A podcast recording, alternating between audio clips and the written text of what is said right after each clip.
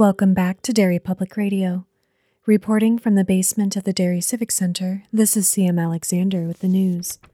The wedding of Benjamin Robote Graham and Christine Plymouth Fury has taken a turn for the worse. Photos have recently leaked from Ben's bachelor party showing him inside the cab of Petunia, a local sewage tanker. While I believe this was classic bachelor party racy but innocent fun, we all know how jealous the bride-to-be can be. You're listening to Derry Public Radio.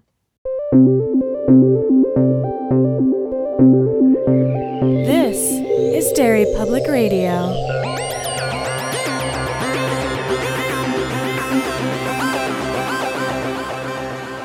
Welcome back to Derry Public Radio, a bi-weekly Stephen King Book Club podcast. I'm one of your hosts, Joshua Kahn, alongside CM Alexander. Hello, everyone. And Benjamin Graham. Hey, hey, constant readers. And today we are wrapping up our coverage of Christine by covering the movie, and CM is leading our discussion. CM, take it away. Thanks, Josh. I am really excited to talk to you guys about this movie, but before we get into it, there's something that I need to share with both of you. Uh-oh. Ooh.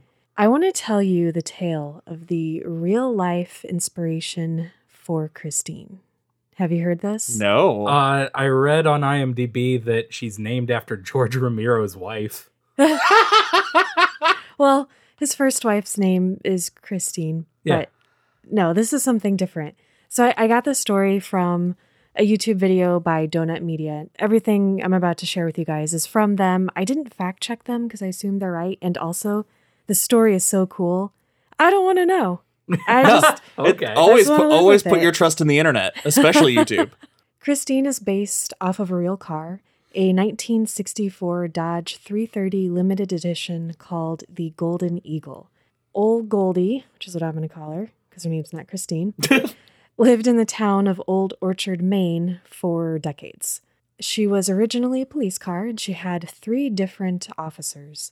And the reason she went through so many officers is because they all murdered their families and then killed themselves. Jesus Christ. Wow. After that, the police force was like, let's get rid of Goldie. And they sold it, but she stayed in the community. And eventually, like the story's going to get crazier somehow, she fell into the hands of the local witch, Wendy, yep. Who calls herself the Sea Witch of Orchard Beach. Yep, all those tracks. Wendy tracked the car down to add it to her collection of haunted cars that she apparently had. And the town didn't really dig that. So over the next 20 years, this was throughout the 80s and 90s, people would periodically vandalize Goldie. And Goldie apparently took issue with that because everybody who vandalized her died horrible deaths.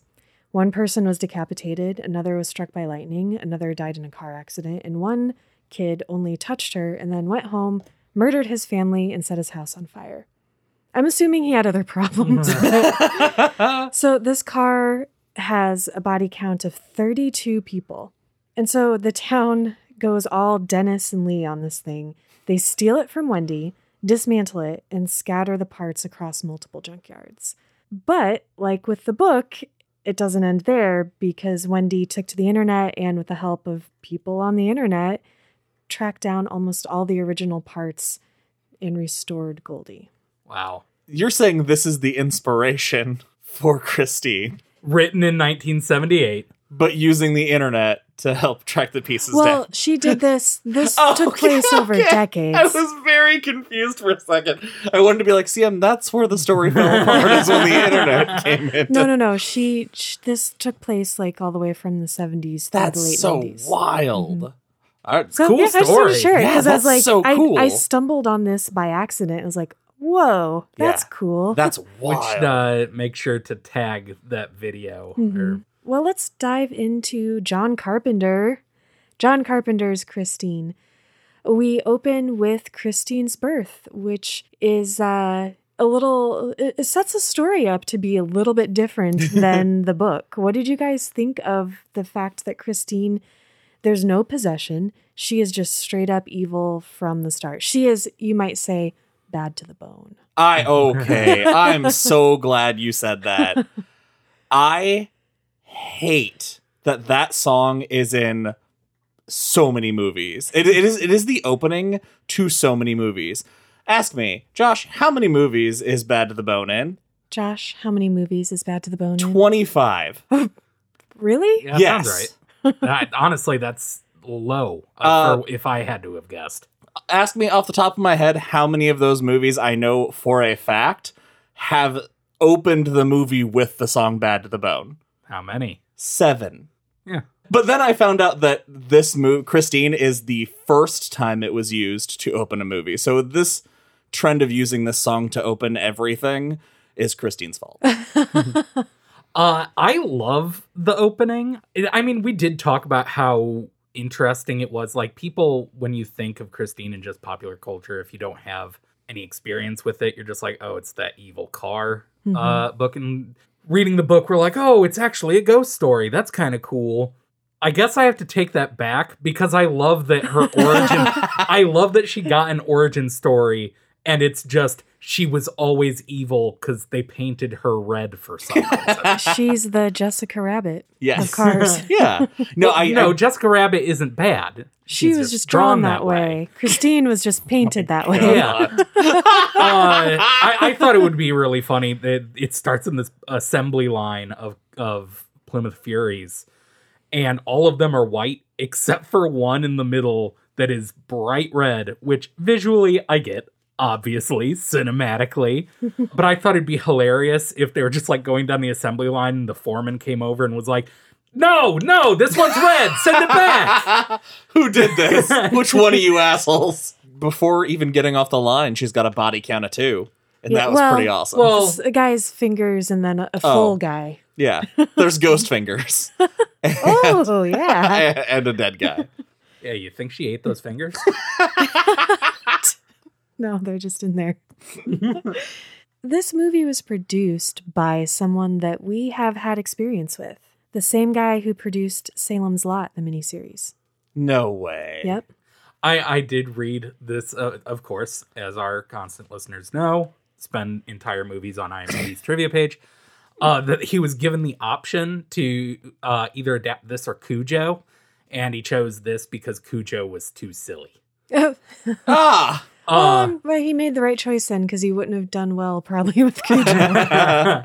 Also, this was at like the height of King's popularity.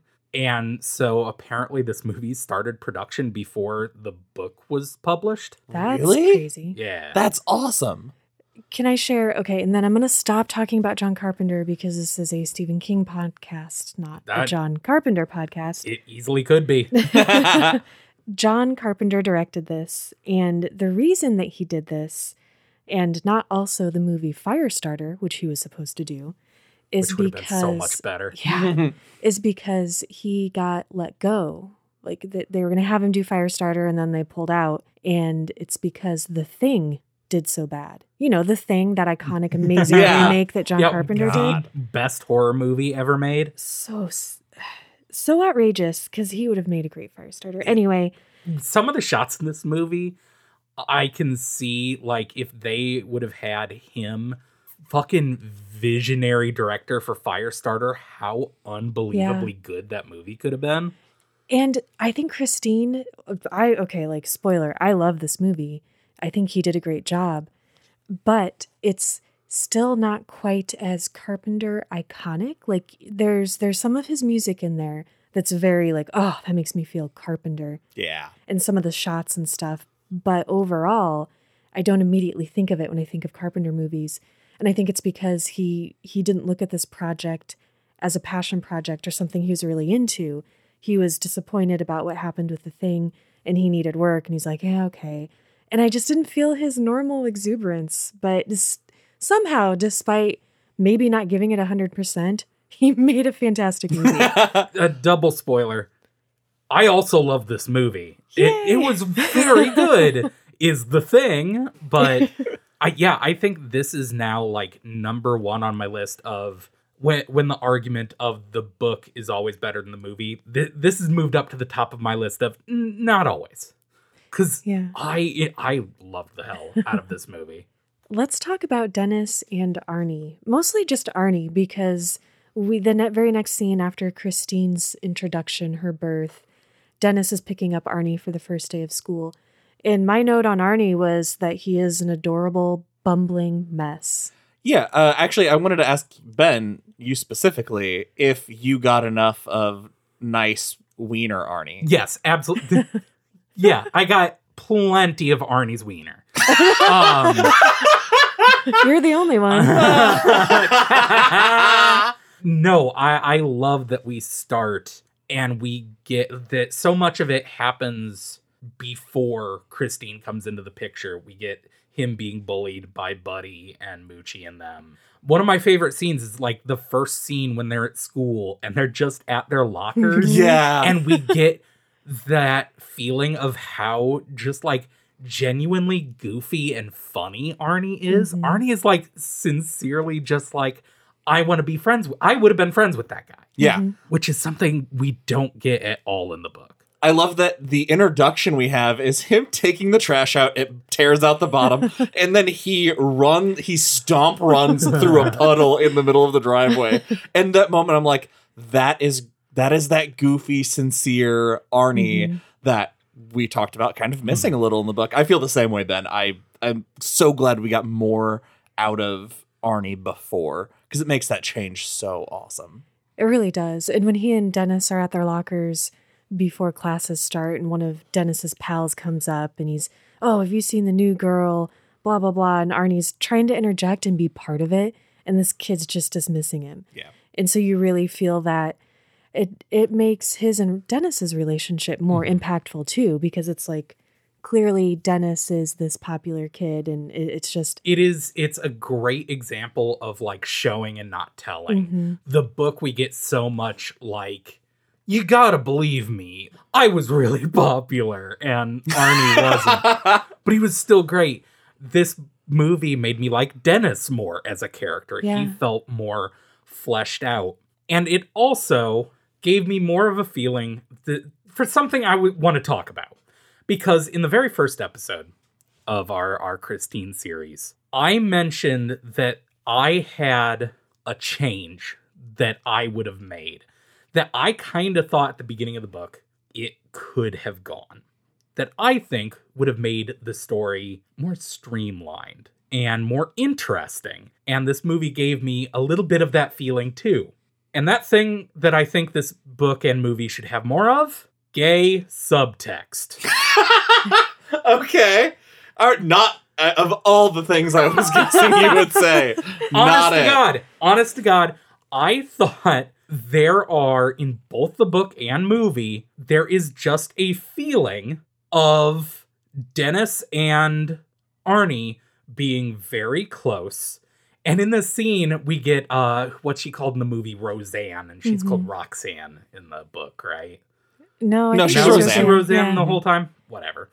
Dennis is so completely dismissive and is even like, Arnie is standing behind her and like mocking her and just doing goofy, which is great, Arnie shit. But the look on Dennis's face as he is gazing past her at Arnie, I was like, hey now. These two guys have chemistry. Yeah, they do. For sure. And especially in the movie, like they completely cut the romance angle between Dennis and Lee. Mm-hmm. Like almost, he asks her out once before he knows that she has a date with Arnie. But beyond that, there's no real romance angle to this movie. Yeah.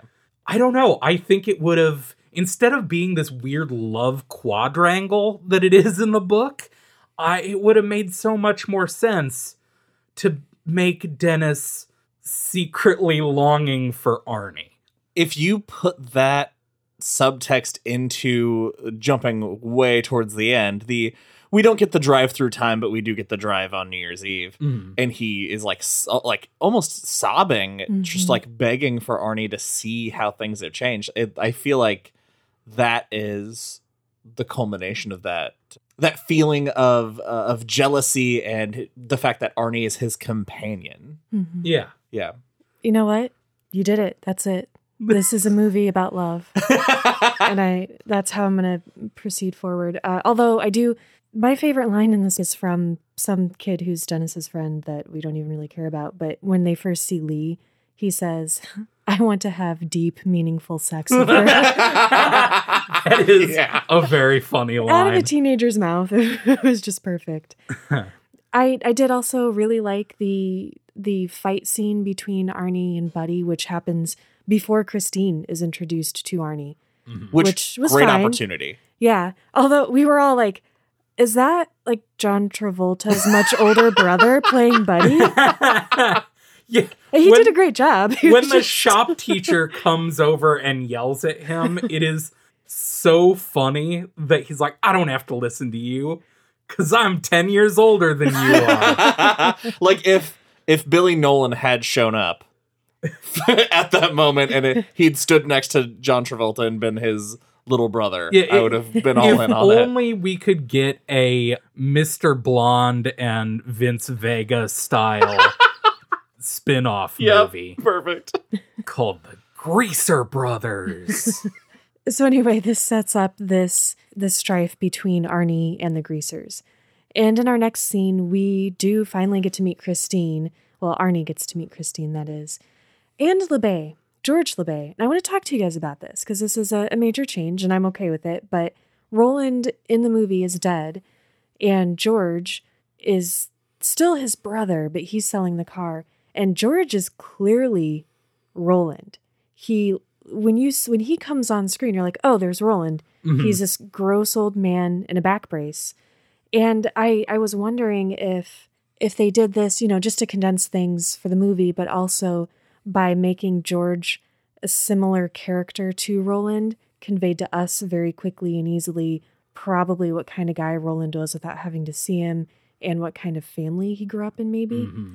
Yeah. It kind of gives you that feeling of like, everyone's like, man, Roland was such a gross piece of shit. Like, grosser than this guy? Yeah, exactly. You're like, whoa, that's the good brother? Yeah, I felt it. Yeah, and the costuming is so spot on. Yeah. He looks crazy. It's great. There's this moment when he talks about that Roland killed himself in the car. And he later we find out the daughter choking is the same thing. The wife killing herself with carbon monoxide poisoning. And then he did it to himself. And that to me... so much of both the book and the movie have so many unanswered questions because at a certain point you just have to go, it's supernatural, roll with it. Yeah. But one of the things we talked about in the book is it really didn't make sense to us with that symbiotic relationship, why Christine had fallen into such disrepair. And I like the idea that Roland dying is what just kind of made her go dormant and fall to shit like that. So I thought that was another cool plot hole to close. Mm-hmm. Next, we have our confrontation with Arnie and his parents. I think that the woman playing Regina is spot on. Knocking it out. And that scene plays out very much like it does in the book. We get this the actor playing Dennis, his reactions are pretty good throughout the movie. The guy playing Arnie too, Keith Gordon, everybody in this is so amazing. They really are. I loved the guy that played Arnie by the end. Like, I completely believed him as Arnie. I like that in that argument, they made us all feel as awkward as Dennis by putting Dennis physically in the middle of that argument. And I don't know about you guys, but it made me uncomfortable. So I really like how that played out. Yeah, that was a great way to just stage that scene. Next, we meet Darnell, who...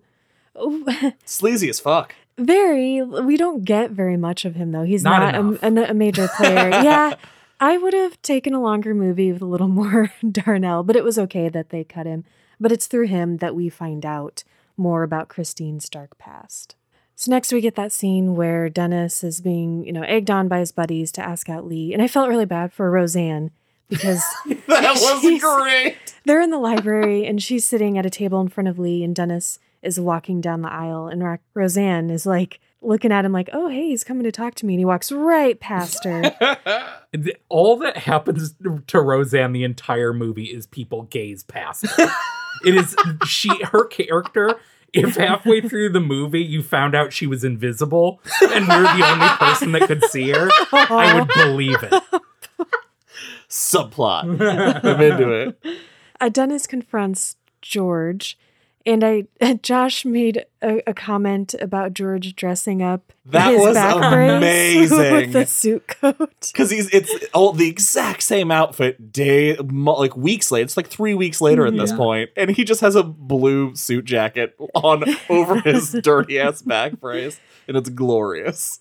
I gotta give a shout out to, I don't know the guy's name, I don't know actors' names, but the guy that plays LeBay is doesn't go super over the top with it, and that's a character I feel like could have gone very, very over the top. As Devin pointed out, he's played by the old man from Home Alone, and just brings that same just very severe old man energy. I love it.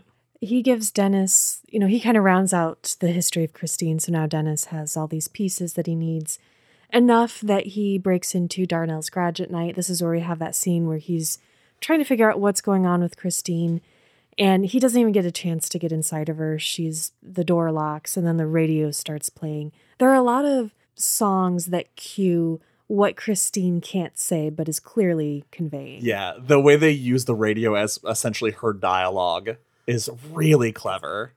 That usually annoys me in movies when they use the very specific song choices that are just like stating whatever is going on in the scene. Usually I'm like, that it's so on the nose, but in this it works.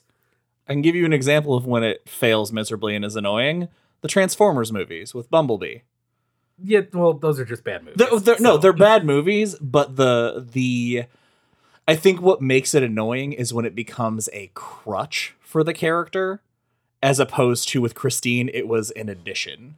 We never needed those songs from Christine to enjoy what was happening. It was this little bonus that made you go like, "Ah, that's nice." Even at the expense of a traditional Carpenter score, which I personally always love, and we did get his music when Christine wasn't talking, with quotes. So yeah, that was a bold choice, and it worked, because normally I hate hearing actual songs and things. They don't age well. Yeah. Now we put together a couple of things from the book, sort of in this one scene. We have Buddy and his gang at the football game where Dennis gets injured. They notice Christine. Christine is pristine. She's in great shape. And out walk, Lee and Arnie. And it's actually, which goes to Ben's point about what the story is really about. It does. This scene is, I was going to bring this scene up. So it's the big football game, the only one we see. Thank you. And Dennis is playing, and he's in the middle of this play, and he's running downfield. And as he's running, he sees Christine drive up. Arnie and Lee get out. And this is right after the last time we saw Lee was turning him down and saying, "I already have a date." Well, this is him seeing it's with Arnie. And they get out of the car and immediately start making out in public. Like teenagers do. Yeah. As they want to do. But the look on Dennis's face as he's running towards them is a look of heartbreak. Yeah. And I did not for 1 second believe it was about Lee. Yeah. No, I feel you. It totally is the look of someone being like, "Arnie's making out with someone. Aww." And then he gets his spine telescope. That hit was awesome. That was so hard to watch. They did a great job. There's some good stunt falls in this movie. Gosh, absolutely. When Arnie slips in the yogurt, he goes down hard. Yeah, it looks like he really got hurt. He I was literally, like, "Keith Gordon, are you okay?" He looks like he hits the ground as hard as Dennis hits the ground after his football hit. Dennis is in the hospital, and throughout the rest of the movie until he gets out, Arnie comes and visits him periodically. And this is where we get glimpses of his changing personality. What did you guys think of these scenes? I thought it was the perfect pace for changing that character. And the fact that it solves that problem of going through, well, Lee had to come to the hospital to fill Dennis in on all of this. Now it's Dennis is really seeing it for himself. Mm-hmm. And I thought that was great. Let's talk about the next very cool scene.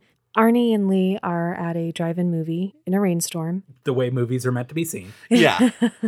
I have some thoughts. I went back and forth on this scene. There's a great make-out and heavy petting scene.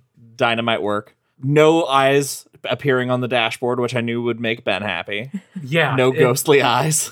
Just the lighting. Shade of green that it is was enough. Yeah. I was like, okay, that's as eerie as it needs to be. You don't need a face to jump out.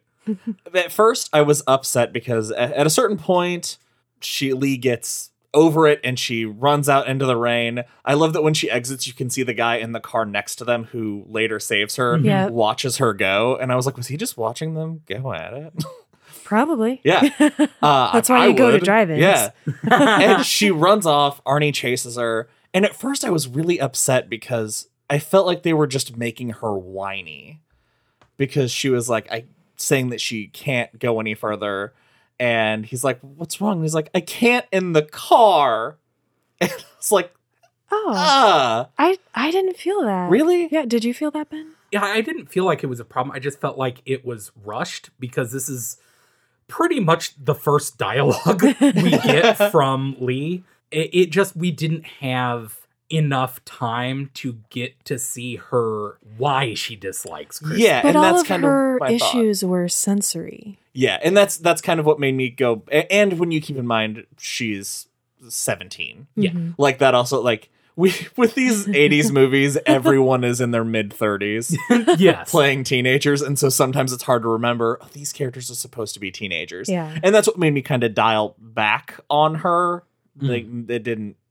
That's why I went back and forth, Then they get back in the car and she decides to eat the burger that's been sitting on the dashboard and does some dynamite choke work. She does. Sorry, I'm still upset that someone buys a burger, a hot, juicy burger, and they don't eat it right away. I'd be like, we can make out when I'm done with my burger. It did make me laugh when it just like panned over and there were just two burgers sitting on the dashboard. It's like, who does that? Yeah. Anyway, I just shout out to the scene because of the lighting work. It conveyed the atmosphere of dread and terror and intensity and urgency. And I thought that was really cool. Watching Arnie, he's out fixing a windshield wiper. The whole car lights up brightest day inside. And Christine locks him out. So I liked seeing him actively trying to save her as opposed to how it was in the book. Yeah. And I was thinking about that, you know, the way they changed that. I'm like, because how there's no possession. So he wouldn't be having that thought that, well, the Heimlich maneuver hasn't been invented yet. So him getting locked out was a really good way to do that. That same night, Buddy and his pals go visit Christine. Let's talk about how freaking awesome this scene was. So fucking cool. This is, I've talked to you guys. I don't think I've mentioned it on air, but I've told you guys several times about the movie Christine.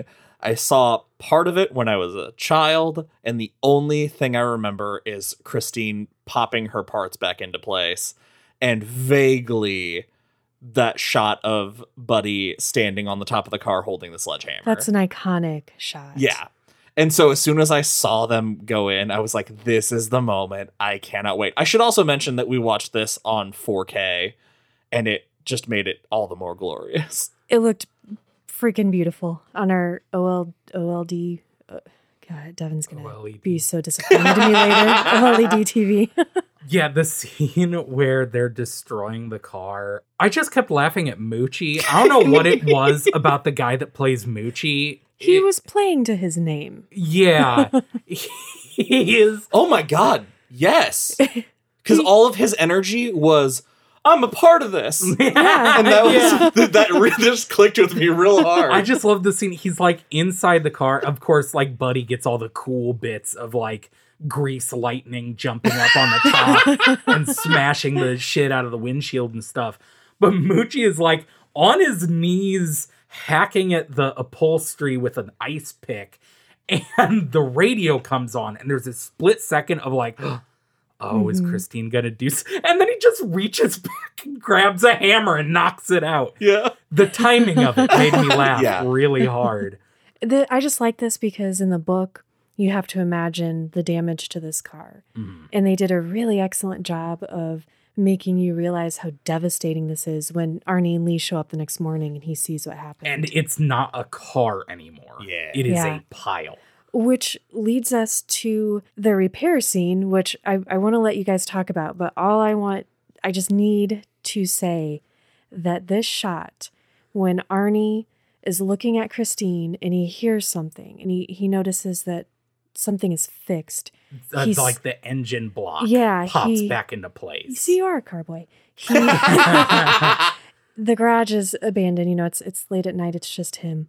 And there's this pool of light a couple of feet away. And he walks slowly into that light and he turns around.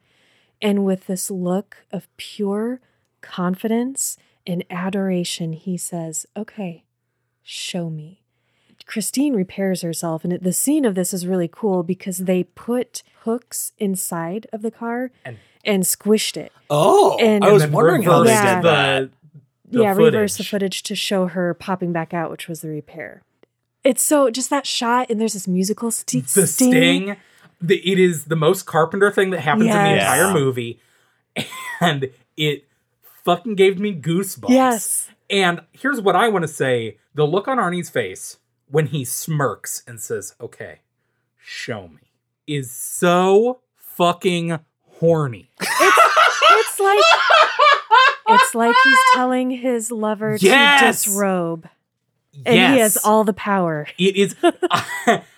There's so many things. The way Arnie interacts with Christine, 1,000% horny all the time. I read on the trivia page that what's the actor's? Keith Gordon. His method for this movie is anytime he interacted with Christine, anytime he touched it, he in his mind believed he was touching a woman. And you can see in his face, every time he touches that car, horny. That's amazing. Keith Gordon is great. And it's like, I'm a little bit disappointed that he didn't want to continue to do more acting. He's more interested in directing. Yeah. On the set. He really, a lot of really good shows. Fargo. Fuck. Oh, yeah. Yeah. He really, Carpenter sort of let him in on the behind the scenes stuff, and he got a chance to see how things work, and that fueled his interest, which was really cool. But he's such a good actor. He really is. I'd love to see him in more. Let's talk about Arnie's parents a little bit, because this next scene is kind of where we get the most of them and see how they are alike to their character in the book and how they are different. Well, mostly just Michael. So they sit Arnie down, and he's obviously super upset. They say that we're going to buy you a new car. And he's like, "Oh, just what everybody wants to do. Get me a new car. Fuck off. I'm repairing the car." And he leaves, and they're so stunned by his just brazen swearing at them. It's the first time you really kind of see Regina crumble a little. Mm-hmm. And then Michael walks after him. It starts to get a little aggressive. The first time he's showing some backbone, and then Arnie just grabs him and slams him against the banister, calls him a motherfucker, which nothing makes me happier than a son calling a father motherfucker. Gets me every time. And he's like, "I'm going to bed," and just pieces out. One last time, at the risk of turning this podcast into me just reading the trivia page from IMDb, my favorite bit of trivia is that the movie didn't have enough violence in it to qualify for an R rating. But at the time this was made, the PG-13 rating didn't exist. And they thought if they got a PG rating, no one would go see it. So the writer just threw the word fuck in a bunch of times so that they could get the R rating. That's awesome. They were all well-placed fucks, though. Ben, I'm really out of sync with you this episode, because every time I think you're going left, you're going right. Because I really thought you were... Serpentine, motherfucker! I really thought you were going to... At the risk of me this podcast turning into me just saying everything's horny. Instead. Speaking of horny, let's talk about Moochie's death scene. Ooh. I couldn't think of a better segue. What a segue. Scene. I'm so glad when this scene first comes up and Moochie's walking down the middle of the road and sees Christine. Christine pulls out. I turned to you guys and I said, I hope they kept the line. And he gets closer. Cunningham, is that you? You're not mad, are you? It's so great. That's such a great line for this scene. I love that he's running away from Christine, and he's in this area, like there's a cement barrier, and he hops over it, and you're like, okay, yeah, just, stay by that thing. But no, he takes off out into the open, but he eventually finds himself in some loading dock and squeezes in this very narrow space, and Christine chases him down this small alley, and she does not give a shit. She is scraping both sides to get at him. I want to talk about when you think he's safe and he is not, because that was so cool. That was fucking wild, because I didn't know what they were going to do, because that alley scene is kind of from the book where it's scraping along, and now we're going to come to an even tighter location. I was like, oh shit, are they actually going to do something with this? And she just pushes through, ripping her sides apart. And he just screams as he gets cut in half. Awesome. All of the death changes in this movie, I'm 100% for. 100%. I enjoyed every single death, just as I enjoyed every single death in the book. Dennis wakes up to Arnie kind of gloating about Moochie's death. Yeah, Arnie is at this point... Is this the Thanksgiving scene? Yeah, but so I guess my question to you guys is, given what we see at the very end, was Arnie involved in all of these deaths? No, I don't think so. Obviously not the second one. No, right. Well, that is an interesting question, though, because we're given the shadow of the doubt, because in the scenes where it's Christine performing these murders, all of the windows are blacked out. Mm-hmm. So we cannot see anyone driving. Now, practically, it was to hide the stuntman, the stunt driver. Yeah.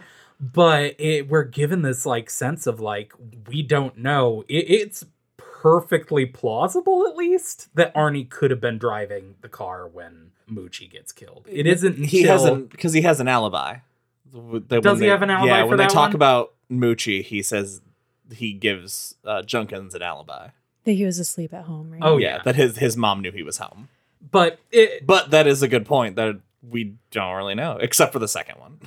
He for sure wasn't in the car then. Oh yeah, okay, yeah. Let's talk about why. Just skip right ahead to that one. Yeah. Fuck. Yeah, let's talk about why he could not have possibly been in the car. So Buddy and another one of the greasers are driving, and Christine comes right up on them, but he can't tell it's Christine because the high beams are in the rearview mirror. And there's this great cat and mouse. It's right on his tail, no matter how fast he's going. But he stops, puts it in reverse. Christine stays the exact same distance away in reverse. That's so cool because they're so close together. It's sorry, go on. So fucking great. And he speeds away because someone's after him and he's going to fuck him up. So he gets to the gas station. So while that other guy's reading his father's fuck books, presumably, gets out and he's like, I hope this guy comes around because I'm going to kick his ass. And Christine comes around and then just barrels into the side of his car. Absolutely sideswipes the fuck out of his car. And Buddy's reaction of just staring at it that is not how this was supposed to go at all. She hits his car so hard that it becomes stuck on her front bumper. He just drags it for a while. That happens a couple of times when she sideswipes a car. I'm like, does she have hooks in her? It's a spiky grill. Yeah. She's got teeth. We know that. And he's talking shit. Christine backs up. And then you think, all right, Christine's going to come after him now. Mm-hmm. Nope. Back into the car, which drives the car into the greaser who got out, into the gas line in this garage. And it fills up with gasoline, and the guy working there has just enough time to realize, oh, there's gasoline all around my ankle. Bursts into a fireball. And even Christine is on fire.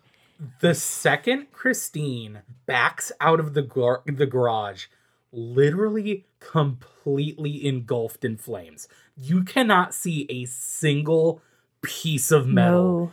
It is one of the coolest fucking things I've ever seen in a movie. It's rad. It is scenes like this where there is a props to you stunt guy doing this. Oh, shit. That Insane. Make me say, fuck you, CGI. Yeah, it is so... Like, thinking of being in Buddy's shoes and, like, seeing... I mean, he just saw two people explode. Mm-hmm. That's bad. But then the car... Something as impossible as that is fucking terrifying. I love that he takes off running and we just get this cool night shot of Buddy running as hard as he can, as fast as he can to get away from all this. As he's getting further away from the gas station, other things start catching on fire and exploding. And we have this really cool, didn't expect it in the movie, Christine, kind of epic gas station blow up. Yeah. And Christine is chasing after him on fire and it looks cool. But Ben is like, how fast is he running? Yeah, he's suddenly in the middle of nowhere in this like backwoods road. I'm like, did he run 30 miles away?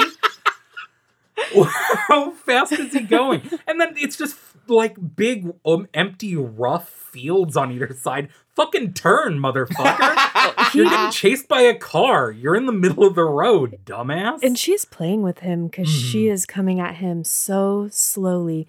And then she runs him over and we are just left with his burning corpse in the middle of the road.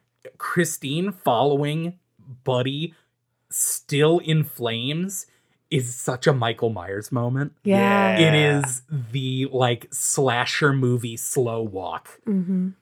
But a flaming car and it rules. Do you guys want to know what I thought happened at first before it clicked? Huh. When Christine's driving and then we see Buddy's body come out from under. I thought for a second it was the body of the other greaser had just been stuck under the whole time. I thought that it just dropped and then we were going to see Buddy get hit. That would have been fun too. That would have been very funny. Christine's not finished for the evening. She still has another person to kill. This death is the only one I was like, huh? Yeah. Just mechanically, it didn't make a whole lot of sense. She rolls into Darnell's garage as he is about to leave his office. And when he sees this, she's no longer on fire, but she is just charred and smoking. When he sees this car pull in, he slowly backs up into his office and he grabs a shotgun. And he has a natural reaction of somebody is in there. What the heck's going on? He does the thing where he calls where Arnie was like making a delivery for him or something. So he calls to check that Arnie isn't driving the car, which is cool. Yeah, that is cool. And he goes to investigate. And I don't understand why he does what he does. Well, he throws the door open and sees no one's there. For some reason gets into what I can only imagine the smell. Oh, you wouldn't be able to breathe. Did he look like he had some sort of emotion? Not quite ecstasy, but pleasure? Or like he was happy to be in the car? His face to me looked like, ooh, yeah. Like he was seeing a different version of the car than what he was sitting in. I think that was the look of, in the book we talk about how when he figures it out, he's like, how can I use this for me? Oh, okay, that makes sense. That's the kind of look I saw. Okay. So I'm gonna say what happens, and then I'm gonna say what should have happened. And I think you'll agree with me. He's sitting in the car, and all of a sudden the door's locked, he can't get out, and the seat that could not possibly be automatic starts pushing him towards the steering wheel, and it crushes him against the steering wheel, and he dies in 0.2 seconds. Yeah. As his torso is crushed on the steering column. There should have been gore. That would have made it better. Should have been at least like the sound of bones breaking. So like a little anything audio cue. Other than he got lightly squished and then died. Drops his head. So here's what I think would have been a much better idea and really tied something small from the book. I wish we had seen him use his inhaler one time so we get he's asthmatic And then I wish Christine had pushed him there. He starts panicking, starts hyperventilating because he can't breathe. Just give us a little bit more of him struggling to breathe, trying to go and he can't, and then him finally passing out. Okay, here's what I think should have happened. So he has this shotgun that he brings because he's going to threaten whoever's driving the car. But there's no one in there. So he brings the shotgun in with him. He sits behind the wheel. The doors slam shut. The locks close. The seatbelts grab the rifle and wheel it around and shoot him in the head. That would have been awesome. That's a little more Cronenberg-y, I think, than Carpenter. That is really Cronenberg-y now that I think about it. I like both of your pitches. Mm-hmm. I think Josh's, what do you think should have happened? I think Josh's fits the tone of the rest of the movie better, so I'm going to have to give my vote to him. But I like where you're going with that. Keep that for another one. We are about at the end of the movie. All we really have left is Dennis and Lee having a conversation to figure out what they're going to do with the very, almost gets caught coming out of his house by Arnie, who pulls up a moment later and probably wouldn't have understood what she was doing there, even though, like you said, Ben, it is not romantic. That Dennis comforts her, but he doesn't try the 1, 2, 3 kiss on her. It is less than not romantic. It is violently platonic.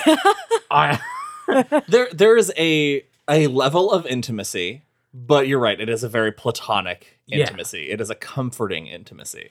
Maybe he had more chemistry with her twin. Sorry? Later when they go to Darnell's shop and they are setting up the trap. Which bulldozer, 100 times better move than a septic tank. Oh, yeah. That's actually not Lee in those scenes. That's not the actress that plays her. Apparently, the girl that plays Lee has a twin sister. And on the day that they were filming that, she had her twin sister come in, go through costume, makeup, everything. And apparently every scene that you see Dennis and Lee in the bulldozer, that is not her. That's her twin sister that they just kept in the movie. That's wild! She did it as a prank on John Carpenter. Which... Great prank. Okay.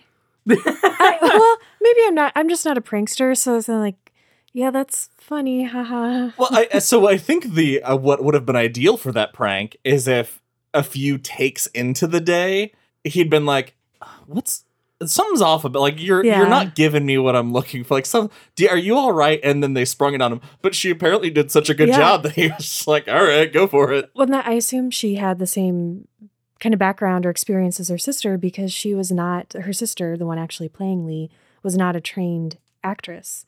But they liked the inexperience that she had sort of brought this kind of genuineness to her character that they really liked. I was going to say, because she really knocked it out. Mm-hmm. Let's dig into the bulldozer versus Christine. Fucking hilarious. It is crazy. It took longer than I thought. It was like taking all of the Halloween sequels when Michael Myers is killed irreparably. There's no coming back from that, but then he does. And it all happened in this one scene. Now, I had not thought of it that way, but now I would love to see in what is the next one, Halloween Kills, that's coming out soon. Yeah. I would love if the final half an hour of the movie was literally him just getting killed over and over. And they're just standing over his body, hit him with an axe, and they're like, wait. And then he gets up and they're like, ah. So, yeah, the scene, they have this bulldozer, and it's the same thing of they're getting ready, and just as Dennis says, Lee, you should go into the office and hide, and when Christine shows up, jump out and press a button. Mm-hmm. And just as she gets out, Christine lights her lights up, and she's under a pile of garbage, which, how did she... The camouflage. We know now. Yeah, because of what we see when she runs into the office. Oh, yeah. That was a really cool bit. Reveal. The fact that Christine's under all that shit. Mm-hmm. And there's the show off that we get from the book that's pretty accurate. Yeah. Okay, here's something else that I thought was really interesting. During that showdown, for some reason I kept thinking to myself, Christine seems more desperate than usual. Just in the way the almost inaccuracy of attacking Lee, and the fact that Dennis moves the bulldozer in a way that Christine can't get to Lee, but still tries. Mm-hmm. And after all that, then we get that cut inside, and Arnie is the one driving this time. Yeah. And I was like, holy shit, that is amazing. Such a good change. Yeah. And he looks creepy. Yeah, the lighting they mm-hmm. use. He looks like a corpse. Yes, he absolutely looks like the Creep Show. Yeah. The one bit from Creep Show where they're just like green and sickly looking. Then he becomes a corpse. Oh, I love that we made the joke about her running into the office, because in the book, the office is like up off the bare ground a little bit, isn't it? It's not directly. Well, I thought there was like a little set of stairs going. It's not like a second story, but it's like up a little bit. No idea. Either way, it's just this flimsy looking office that Christine could easily just drive through, no problem. And in fact, she does. She knocks a whole wall of it out because the door's locked. And I made the joke of, oh, she can get inside now. And then she does. She runs inside behind the desk. Christine comes charging, tears through the wall, and then Arnie flies through the windshield at her. Holy shit, that was awesome. And he grabs her like he's the slasher now, but he can't do anything because he's been impaled with a giant piece of glass. And he pulls it out, which don't ever do that. Like, that's the only thing keeping your blood in. And his last act is to reach out to Christine. Disagree. His last act is to come so hard. Oh, my God. As he is pulling the glass out of his stomach, the noises he is making, they're horny. It's horny. He makes some bad noises. That's all I wanted to point out.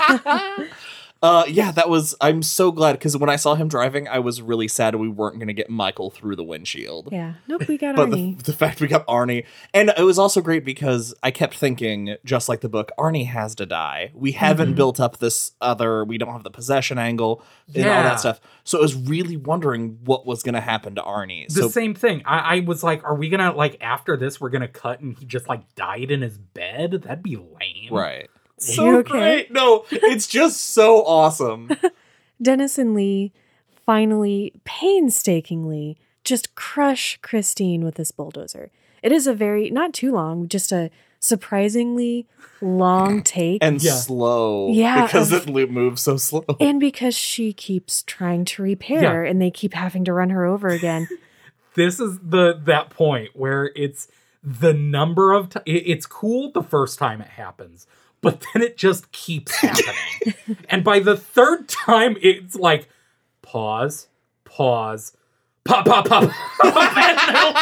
It made Josh and I lose our minds. I lost my mind because when you pitched the idea that credits should start rolling and that happens the entire credits, that would have been amazing. Well, then we cut to outside. It's morning. And we see Christine in, her little Christine cube fall from the cuber. Yep. And technical term. Thank you. And Junkins, who did not die in this, and Dennis and Lee are standing there, sort of like they're at a funeral, and they're just watching it. And he's like, "You guys are heroes." And Dennis says the whole like, "Well, if I was a real hero, I would have been able to save Arnie," which is sad. And then we hear music, oldie music playing. And this guy walks out from behind one of the rows and he's got a boombox, and you're like, oh, thank God. Because it zooms in on the block for a second and then it goes over it because he walks. And he looks, they look at him and he looks so pissed off that they're giving him that stink eye. It is a scene from a different movie. It's like the ending of a weird teen sex comedy. But here's what I love about it. That moment happens. Like, that's usually like that final scare and all that. And like, I see what they did. They went for the misdirect. And then at the very end, you see part of the rubble twinge. I thought they got me with the misdirect. And then they came back and got me again. I was hoping Sissy Spacek's hand would burst out of it. Is that the right? Yes. I've spent so much of this movie thinking about the parallels between this and Carrie. Same. Mm-hmm. It feels very similar. Like, I want to see the teen sex comedy where Arnie and Carrie become friends and have to lose their virginity before graduation. Oh, so that would make Dennis Arnie's Tommy. Yeah, with all the sexual tension attached. Mm-hmm. Yeah. You're right. Well, that is the end of the movie. Let's talk about what we thought about it compared to the book, and let's just tie that into our ratings. Who wants to go first? This movie is outstanding. It does so much in regards to what it leaves out and what it keeps in. It doesn't overplay all of that extra stuff. It's a straightforward, streamlined way to tell the story in a way that keeps you so engaged and so visually interested. So I'm giving Christine 5 out of 5 blue chambray shirts. The one thing I can say about this movie as opposed to the book, the movie is fun. The book is not fucking fun to read. It is nothing. I had to force myself through that book 3 different times. And the movie is just a blast. It's the whole time. I just really enjoyed it. Is it the best horror movie ever? No. But it's fun. 5 out of 5 blue chambray shirts. I think this movie perfectly captures what I loved about the book, specifically with Dennis and Arnie's relationship. Some of it was implied in the book that we actually see in the movie.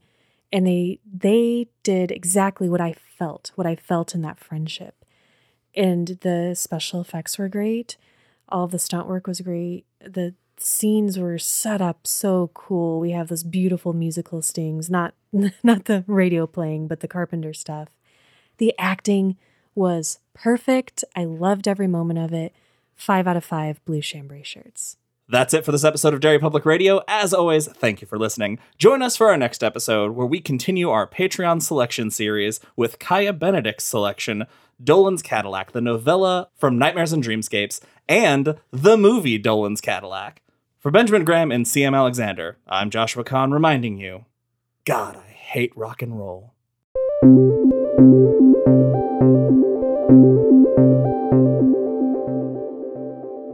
Hey everyone, CM Alexander here. Thank you for listening to Christine, Part 3. We hope you enjoyed it. As always, please find us on social media at Derry Public Radio or send us an email at dairypublicradio@gmail.com. If you're looking for extra content, head over to our Patreon, patreon.com/dairypublicradio, where we sometimes release episodes early, and every month we release a bonus episode of our Patreon-exclusive podcast, The Club. We got a lot of great feedback from you guys last time when we did the role-play game Kids on Bikes, and we are back with a new one with new characters and some familiar voices, and we cannot wait for you guys to hear this. It comes out this Sunday, January 31st, 2021. That's all for now, listeners. Goodbye.